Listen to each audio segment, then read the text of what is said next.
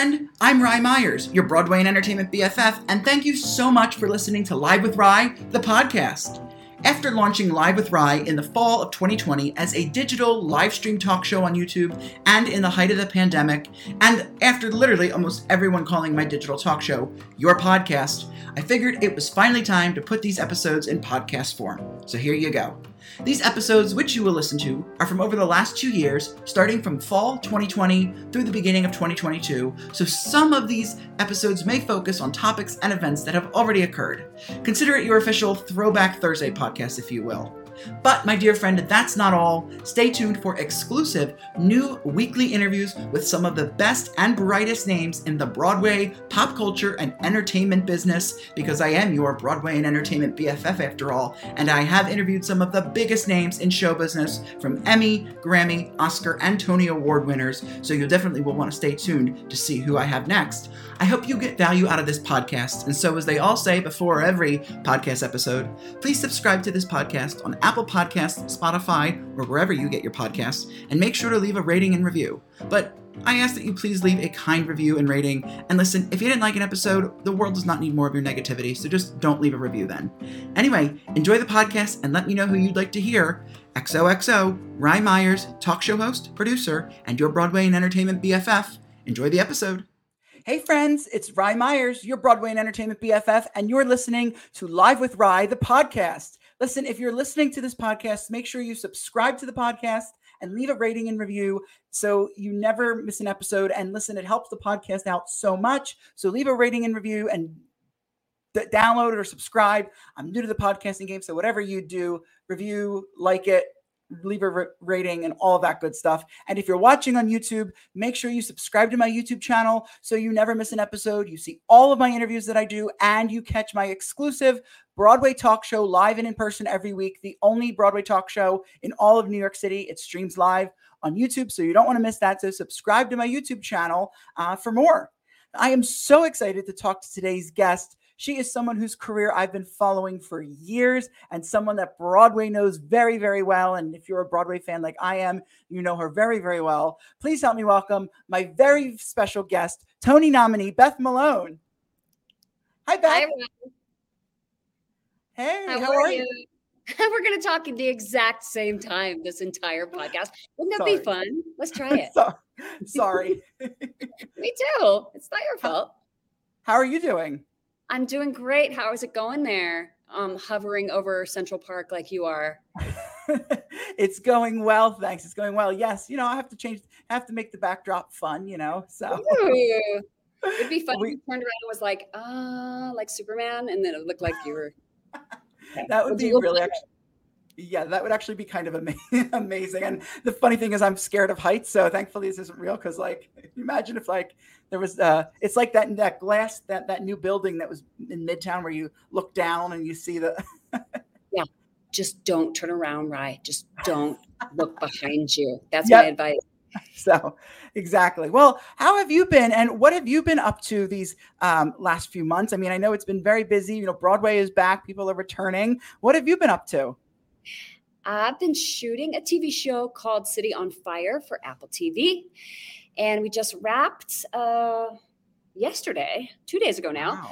And uh, yeah, so we wrapped season one and uh, it will be streaming on Apple like in 23, you know, 2023. So that's exciting.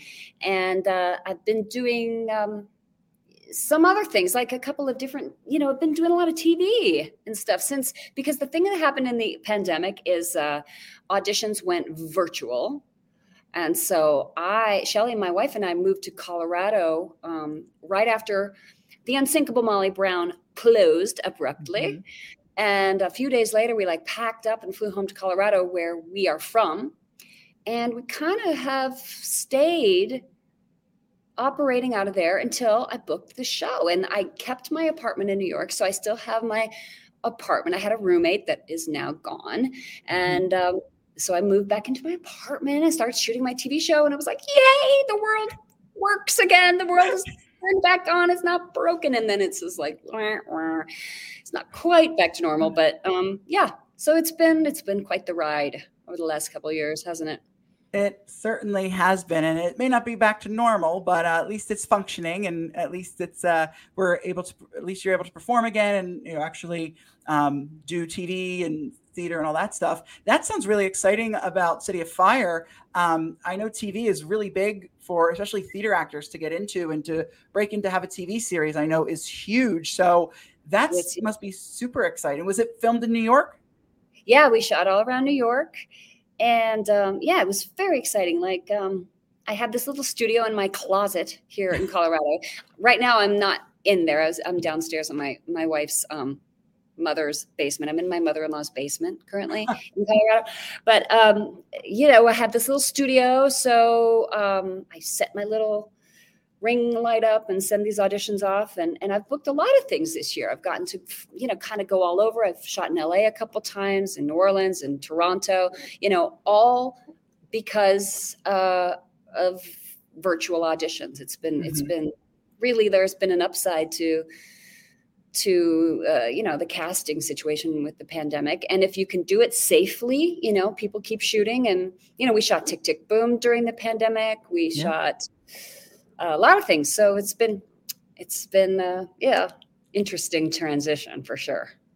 Yeah, I'm sure. And you know, I'm curious now that you say that with the, you know, I have a lot of actor friends that as well that and they talk about, you know, submitting virtually Zoom auditions. I'm curious, how does how do you feel about that? Do you really enjoy it? Is it tough to not be in that room and have that sort of feedback and energy? Do you enjoy doing the Zoom auditions more? Do you feel like you have more creative freedom? I'm curious what your thoughts are. Uh, you know, the, I, I, feel both ways. It's like, oh, what a giant waste of time. What a this is a day wrecker. You know what I yeah. mean? As soon as you're like, oh gosh, I have to do this thing now, and I was gonna go do this because you're at home living your life, and instead you have to remember you're also in the middle of your career. You have to keep, you know, trying to get work. That's right. the thing that happened. Just like, oh, are, am I retired? Oh, I'm not retired. Oh, okay, still have to do work. Okay, and then, um, you know, the thing about self tapes is there's a skill set that you kind of get good at. Um, you can either improve or not improve. But I found like if I'm going to waste a bunch of time doing these things, I want to do it so I get a job out of it. So I figured out like, oh, I'm going to light myself better. I'm going to do enough takes, however many takes it takes to get one that I'm happy with. I'm going to learn how to get a good take faster, you know. Mm-hmm. And, uh, you know, working helps because you're on a live set and you're doing things and you're working with actors again. And when you go to self tape, you've got your chops are up, you know, and your skills are more sharp. And I think, you know, work begets work. And right. that's, that's all part of the, the whole self tape thing. It's like, I know how to do this because I was doing it on yesterday. I know I'm going to do this now. And then I'm going to get a different job. So it's, uh, it's good. Well, you look fabulous doing it. I mean, you got a great, you got great lighting there. You look fabulous. You're well lit. So Thank you very much. Got my green light up. I was just doing a self tape for something I am not going to get, but uh, you know, you, you just do know. it. You do it anyway. Of course, of course. Well, one of the things that you were most recently involved with, and you mentioned it, was the Unsinkable Molly Brown, which uh, just released its cast recording on July 22nd, I believe. It was off Broadway prior to the pandemic, and then unfortunately, due to the COVID hitting, it shut down. So, the album just released. I've been listening to it all day. It's great. Um, you know, tell us how did you get involved with this uh, production of Unsinkable Molly Brown before it, it closed down? Um, well, I auditioned for it. I auditioned for it years ago, um, and and I've done it. Uh, this was my third installation of this particular. Uh, uh, it is it's a a revive revisal. They call it mm-hmm. a revisal because it's a revival, but it's always it's also a massive revision of the script. Um, written by Dick Scanlon, and I got involved with it. My friend Heather Lee, um, she always thought I should play the part. And you know, you might remember Heather Lee from the Bernadette Gypsy. She was um, Tessie Tura. She's my really, oh, yes. really good friend in LA, and she's always like, "You got to play Molly Brown. Nobody does that show. They should do it for you because she saw me do Annie Get Your Gun." Um, and I do these scrappy leading lady, you know, pretty well. I I, I'm, I like yes. the oldie timey um, leading lady where I can sort of infuse it with like guts and and some you know uh, a little bit of muscle. uh, and and that's what I did with Annie Get Your Gun, and also like Seven Brides for Seven Brothers and things like that. And she was like, "You got to play Molly Brown." So when this uh, audition notice came up, uh, she's the one who was like, "You got to get seen for this." So I did. I went in and uh, I won the role, and it was it was um, just like a blast. The first place we did it was Denver, Colorado, where I am from. I'm from Castle Rock, just like south of Denver, and so it was fun to be able to be in my hometown. Mm-hmm. Do it for like people I went to high school with. My high school drama teacher came. You know, like oh, that's awesome. It was amazing, you know, and to be home and do it. And then we did it at the Muny a few years later, and uh, that was huge. If you've ever been to the Muny, it's like 300 feet across that stage. So just like everything expanded. And Marc Kudisch was my was my JJ Brown. That was a lot of fun. Oh, sounds it like was 100 degrees though, like at Curtain. like places, and you're like, oh my God. And you have to go out and pretend like it's cold. You pretend like it's Colorado and you're just sweating buckets. It was unbelievable. and then, you know, we did this transfer with the transport group to Lower Manhattan and the Abrons Art Center, and we did the most lovely, lovely off Broadway size rendition of this show. It was gorgeous, the scenic, and and David Damane was my JJ, and we just had the best cast, and and it was just like it was cooking right along. And, and Kathleen Marshall had done some beautiful work, um, and um, then then you know, it all went to hell. So there you go. well, did it, it, it, I mean, is there talk of it coming back or, you know, a lot of these? No, I don't think so. I don't, um, I don't think it's going to transfer. I just think, I mean, it's possible, but I don't yeah. think it's going to. I think, but this cast album is going to stand for all time and you know it'll it'll be a record of it i think there's a recording of it like someone made a someone made a video recording of it um somewhere that's floating around. But yeah. Well, at least as you said, you have the the we have the recording, and I believe the recording was done in December, right, of 2021. Yes. Yeah, we got together. We hadn't seen each other in a long time, and we were still masked, but we were in the same room, and we had to relearn the music because it had been so long. We had to mm-hmm. rehearse it and that was wild. So that, and then uh, you know, we got to be together for a whole day and do this music, and it was so joyful. And now it, it it'll be something that that we can listen to forever, which will be amazing. And That's you know, whoever does the new version of Molly Brown, mm-hmm. if it gets done um, by other police, places and other people, which hopefully it will, because it's a really good uh, re- revision. Um, they'll have this resource.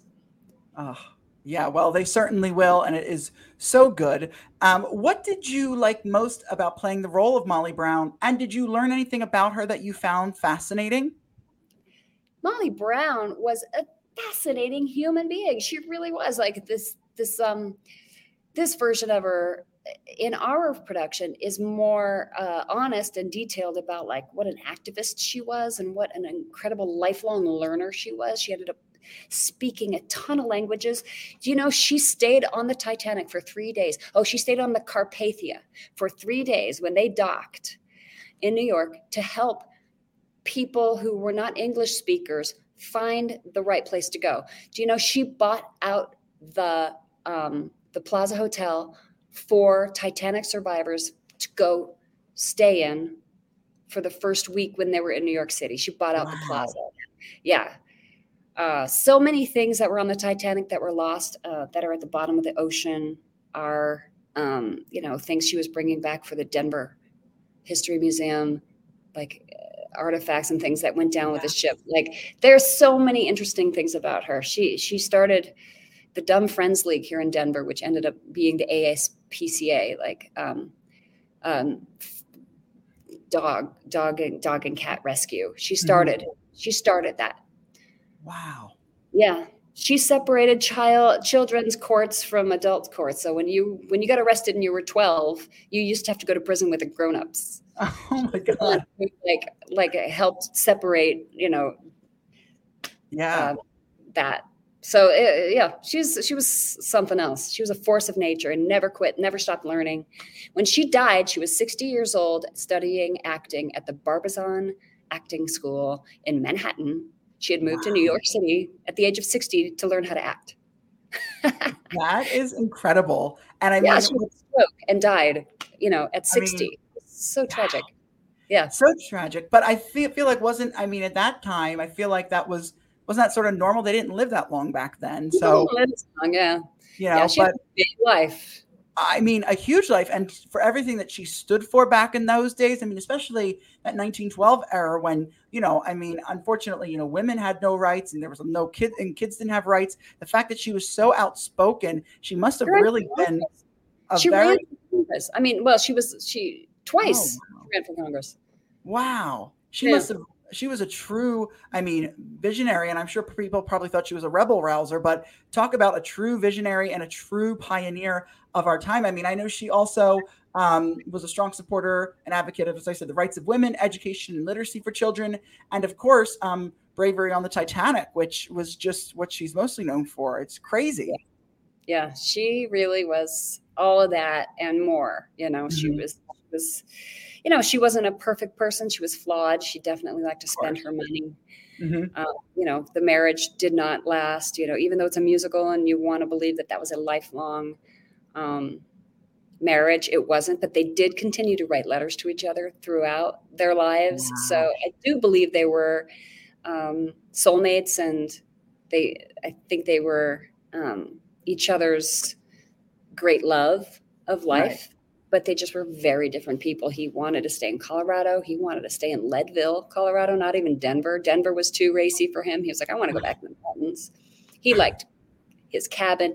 You know, he he was a, he was sort of like a rustic guy who she met and married, and she was a very worldly person at heart. And then, given the resources, she just exploded onto the world. You know, traveled all over the world, learning all these languages, and oh, it's just a fascinating person. Did you learn anything or take anything from? Because I think Kathy Bates played that role in the Titanic movie. I believe her role, or it was based on sort of Molly no, Brown. She played, yeah, she played. She played Margaret yeah. Tobin Brown in that. Yeah, yeah and Margaret. there was definitely like there is there is historical um, evidence that she was traveling. Um, she was supposed to be traveling with her daughter, but her daughter decided yeah. to stay in Paris. So yeah. she she might have had like she had this, the clothes with her for the Titanic, mm-hmm. so she gave it to. I think that was all kind of like um, fabricated, and that's it's just it's good storytelling. But she definitely was um, uh, not really accepted by the posh society people. Like uh, she, she, you know, um, she she definitely was um, sort of a, a pariah in in that set because they were just very snobby and she was new money she didn't mm-hmm. play by the rules and uh, yeah there's a there's a lot of uh, there's a lot yeah. of truth to all of that Oh, I'm sure. I mean, we see that even with talk about like the new money and the snobbery. I, I don't know if you've ever watched The Gilded Age. Um, oh yeah, but that that that's real big in that too. You know, the people in the high society, but like we don't like this person because they're new money and this is old money, and even though they're wealthy too, we don't talk to them. Like it that was, we storyline is very very much based on the Molly Brown the Mar- Molly Brown storyline. That wow. that story that Carrie Coon is is uh, playing out. That that is very mm. borrowed from the whole Molly Brown uh, story. Wow. Yeah, and they all went to um, Newport, uh, Rhode Island. Mm-hmm. That that that neighborhood in Newport, the the Browns right. had a home there. Oh they gosh. definitely had home on that particular street. That was the yeah. thing to do. Um, that era was very specific of what the rules were and who you had to be um, if you were if you were in if you were going to be accepted in in society. Wow. And how yeah. did you how did you bring your own take to um, the role in this new adaptation? Well, I am a Colorado girl, so I uh, I grew up in the mountains myself, and um, you know when you when you are uh, a person who is comfortable um, uh, doing hands-on things like skills like you don't wait for someone to bring the wood in for you or or snap the the fire so i tried to put a lot of those just um, life skill uh, actions onto the stage so people could see like these um, these mountain women are hardy and tough and they're survivors and they don't you don't have time for it's like a no bullshit sort of thing it's like you, right. you got to show up with with some skills and uh, that was that was my uh, that's how i you know tried to influence the character and how she how she moved through the world and how she spoke and how uh, you know how she saw every opportunity as um, an, an opportunity. You know, mm-hmm. she saw every day as an opportunity to um, to make things better. She never was a person who would see a problem and be like, "Well, that that's that's tough." She would be like, "How do we fix it?" That's a that's the kind of person she was, and I, I really admire that it sounds like we need more Molly Browns in this world. I mean, we could all take a page out of that book. Yeah. Yeah. Like, and it's not even that hard. It's like you can start with one little thing that you can change. If you see one little injustice and you think, I can change that. That's that's, that's what I want to do. I For me, that. My my Molly Brown mission and the way we we did our show was we did a zero plastic production, which meant no single use plastic containers, no water bottles, um, will be provided by the production. You know that that case of plastic water bottles they always have for mm-hmm. you on day one of rehearsals. Nope, we're not going to have that in our show. And every day we're going to provide water. You have to show up with your own um, bottle, and we did it. We did a zero plastic production, um, and we were very proud of that. That's incredible! What a great, um, what a great idea, and I'm glad that it stuck with that as well. Yeah, I'd like to get plastics out of the entire Broadway industry. That is what I would like to do before I die. That is so. I'm. Are you part? Are you from? Then you're familiar with the Broadway Green Alliance and yes, uh, yeah. yes. I am Molly's. Uh, her name's Molly. Yeah. Yes, she's my friend, and uh, yeah, we're we're talking about how to make this happen. Because if you go to BAM, if you go out to Brooklyn at BAM, mm-hmm. and you walk to the concession stand and you get a bottle of water, they're going to hand you a cardboard container of water, which is delicious. Yeah. And compostable and does not put plastics into our oceans.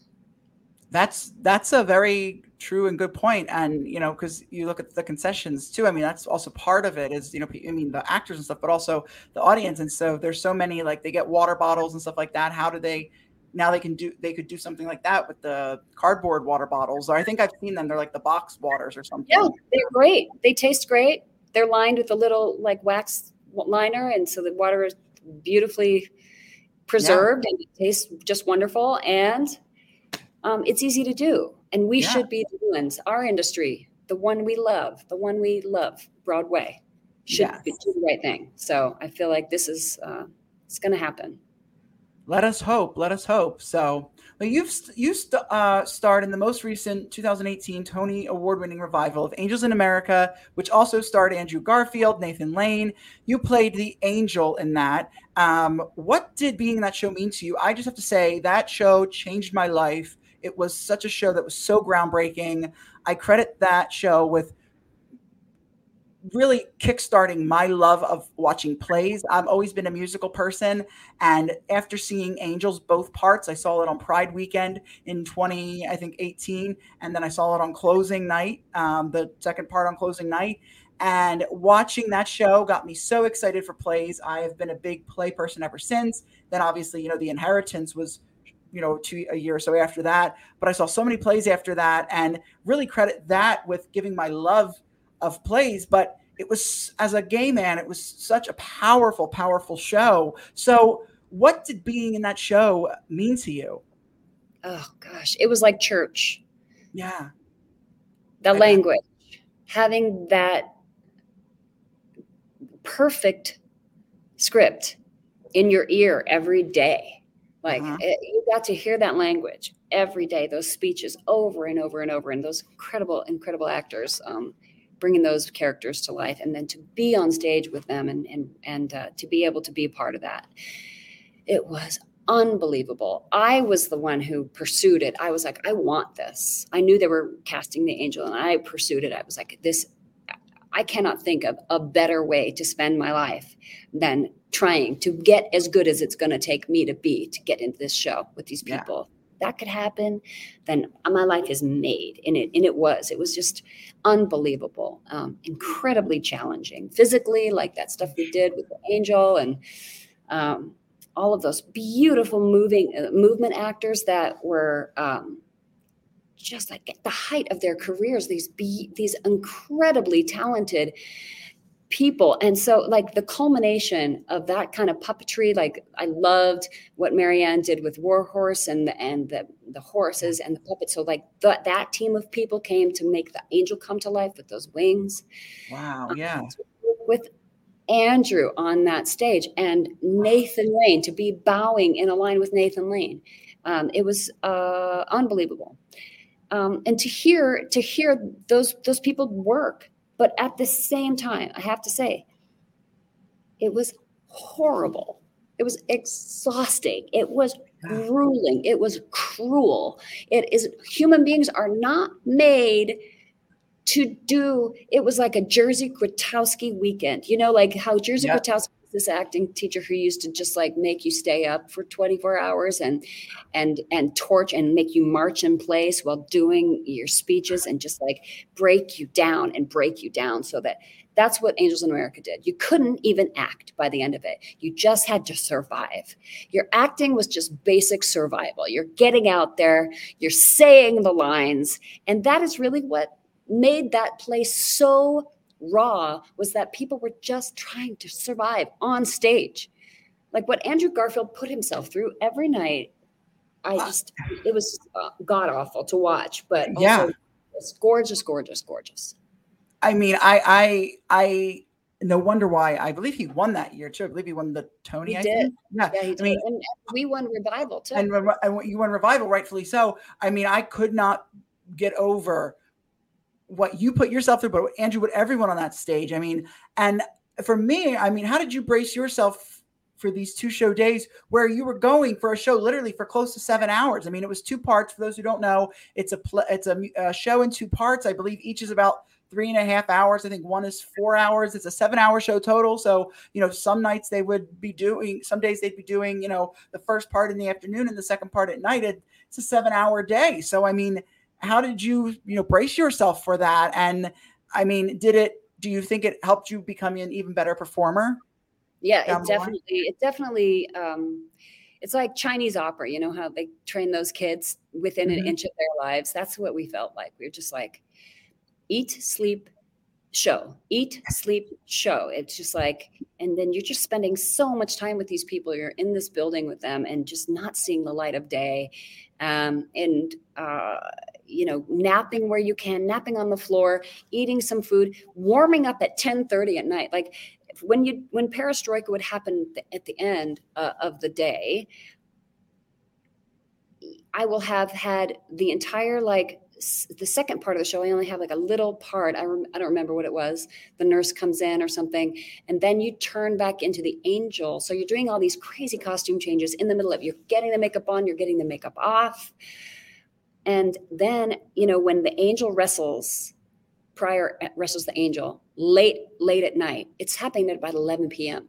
So yeah. you wake up from your nap, you start warming up. You start warming up your body like you're going to run a marathon at 10:30 at night.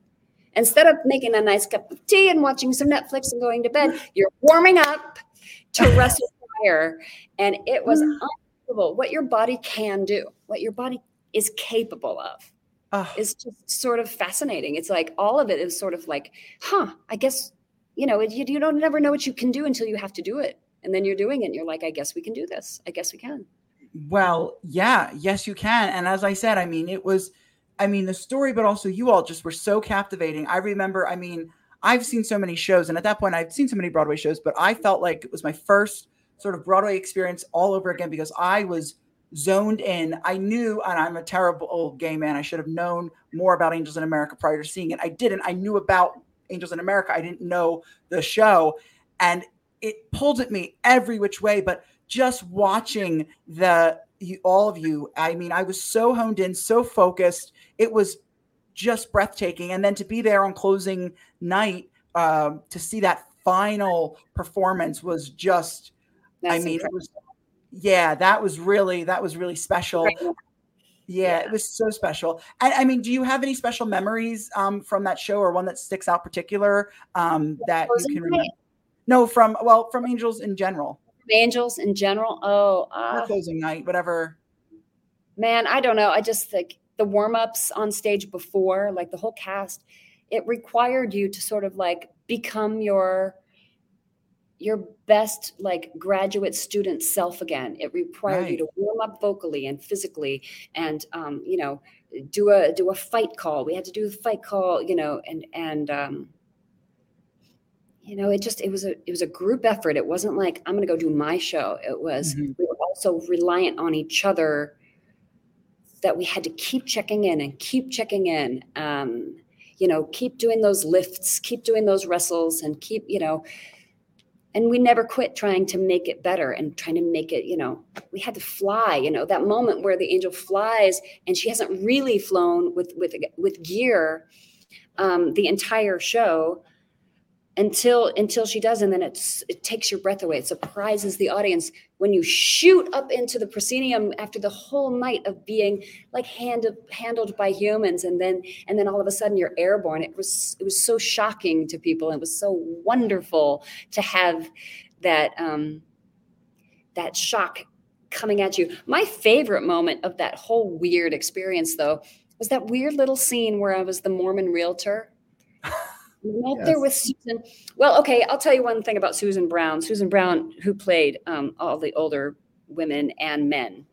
Um, mm-hmm. She she plays the Mormon mom and stuff, and uh, she, you know, the angel has to kiss her when she's in the hospital with Prior. She's brought up Prior to the emergency room in, in Perestroika. It's just gut wrenching. It's awful. It's heart heart rending, and um, she's making a big change in her life. Her life is just being um, I love that storyline of that mother because she is, you think you know what she is, and she says, You don't know me. Don't you judge me. And and I won't judge you, she says to Prior. And so they decide not to judge each other, which is so beautiful. And at one point, the angel comes and grabs her face and plants a big kiss on her and gives her like a sexual experience with that kiss. And Susan Brown said to me, Mal, and she's from the UK. So she says, no, you snog me properly. You snog, snog me properly. That means don't do a stage kiss. Malone, you bring it. You bring me, you bring me the full angel kiss experience. Snog me properly. like I went home and I was like, I I had to snog her properly, Rochelle, to my wife. Yeah. He was like, okay. That's amazing. I amazing. wow. I okay, that's that's incredible. Love, love, love that. Um, well, you know, you're also really well known for being in Fun Home, which earned you your Tony nomination. I know that show is so near and dear to your heart. How does it feel to still know that that show is being performed throughout the country and, you know, re- regional theaters are doing it? It's being done, I think, also all over the world. The impact that it's had on people and on musical theater, a show that's so beautiful, simple, but also so complex too, and it's had such this effect on on the musical theater world. Yeah, it's a mystery. That show works in such a mysterious way, doesn't it? it does. Happening, and then all of a sudden, you're just like a broken puddle of tears at the end of it. And you're like, why am I weeping?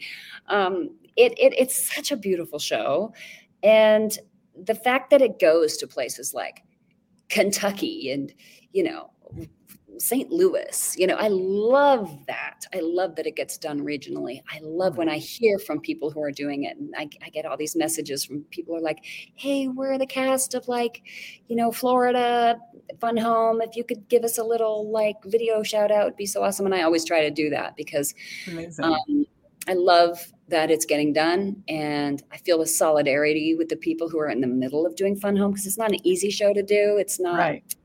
it, it requires some, some kind of like emotional uh, cost. There's a cost. to doing it. Sort of like uh, Angels in America, definitely both.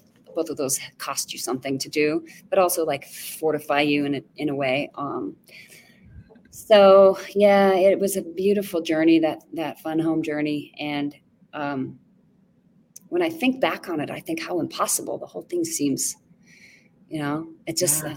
God, Obama was our president. Thank God things were happening mm-hmm. that were bringing us forward during that period um, because it certainly feels like we've taken several steps back now and we're in danger of having all of it go away for a time but it's cyclical and it will come back. But um, my god we just thought we were so joyous back then thinking yes. wow marriage equality and you know universal health care passed and all these things happened while we were doing it. That seemed like the world was finally just becoming this equitable place and it was mm-hmm. really like a new day i felt like gosh it's a really i'm so happy i lived long enough to see this day and it's like oh it's it's not permanent oh it's gone oh we have to fight yeah. back for it we have to fight for it again okay then yeah. yeah.